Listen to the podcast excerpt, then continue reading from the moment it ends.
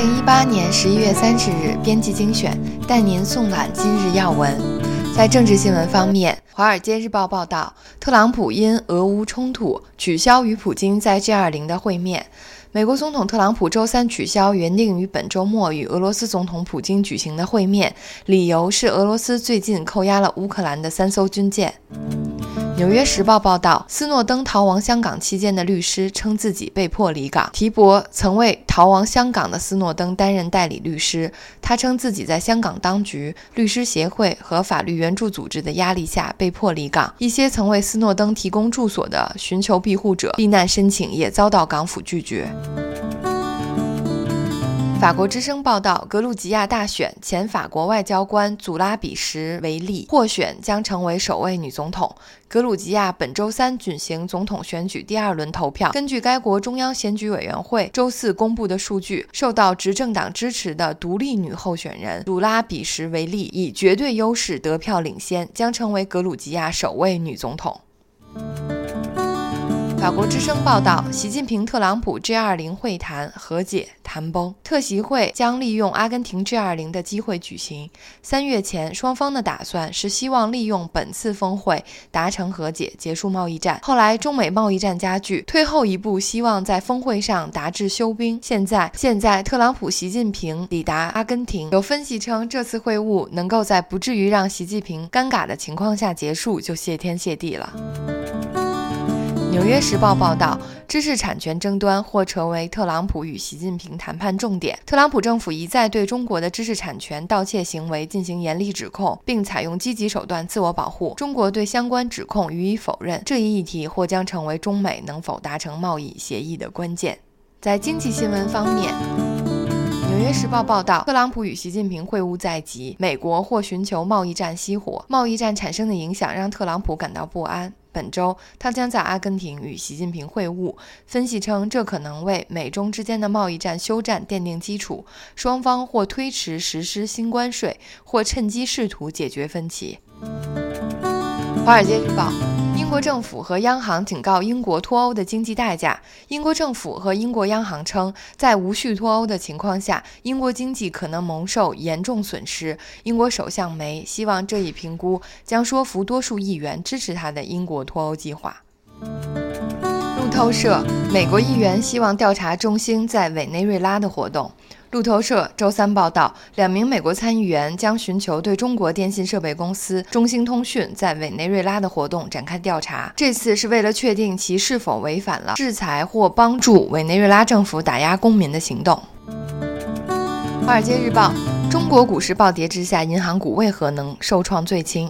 在中国股市今年的惨烈抛售浪潮中，银行股成为受创最轻的板块，这得益于银行业富有弹性的财务表现，以及北京方面向更宽松货币立场的转变。社会文化新闻。朝日新闻报道，对同性婚姻不认可，极为违宪。数对情侣将集体提出诉讼，以无法实现同性结婚是侵害了宪法所规定婚姻自由，且违反了法律之下的平等原则为由。数对同性情侣将自二零一九年二月至三月期间，在东京地方法院等全国数家法院一齐提交诉讼，向国家要求损害赔偿。华尔街日报：五十年后，谁将统治天空？自主飞行技术竞赛已经打响。为了减少危险战区的飞行员和士兵数量，美国军方投入大量资金研发由 AI 支持的自主飞行技术。有了该技术，人们对危险的考量与机器的分工都将发生变化，能够展开过去不能展开的任务。然而，这项技术还可能被用于实施攻击，彻底变革战争的部署方式，甚至有可能落入恐怖分子之手。金融时报报道，育儿道路上，爸爸的作用比想象的还要大。爸爸在育儿中是不可忽略的存在，但是男人常常不知道自己究竟可以怎样参与育儿，而同时不被太太抱怨。实际上，男人往往比自以为的更有能力使整个家庭感到快乐。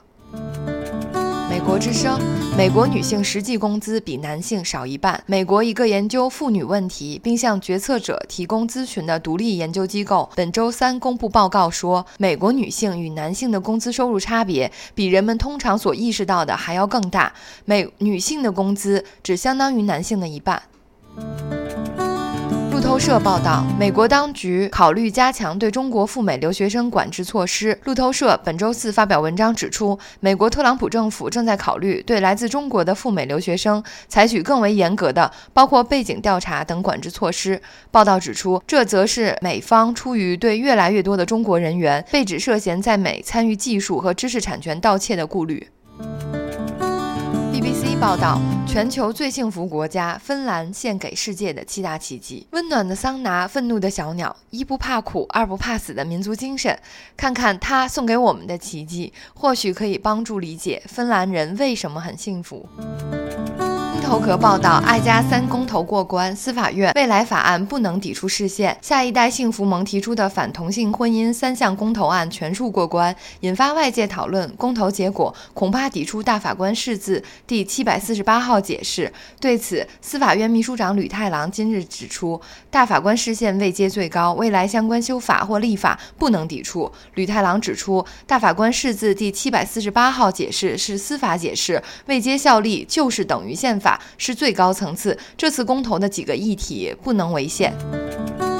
美国之声蔡明宪表示，冬奥证明虽失败，仍将推动台湾入联公投。台湾联合国协会理事长、前台湾国防部长蔡明宪二十九日表示，虽然九合一选举中有关台湾东京奥运会证明的公投案没有通过，他仍将在明后两年继续推动举行台湾加入联合国的入联公投。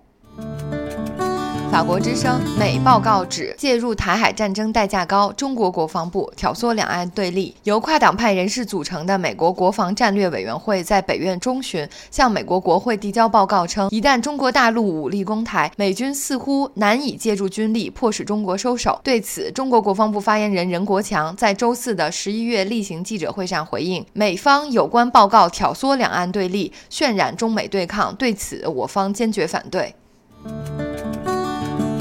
德国之声报道，美双舰结伴穿越台湾海峡，这已经是美国船舰今年第三次通过台湾海峡国际水域。美国国防部一样宣称这是例行性，台湾方面也平心静气，但是按惯例，中国不会高兴。金融时报报道，台湾九合一选举的启示：蔡英文上任后开启大刀阔斧的改革，但民众对改革无感。蔡英文见识了抗议和谩骂，却鲜少收获掌声，这也许就是改革者的悲凉所在。以上就是今日要闻，感谢收听，谢谢您的关注。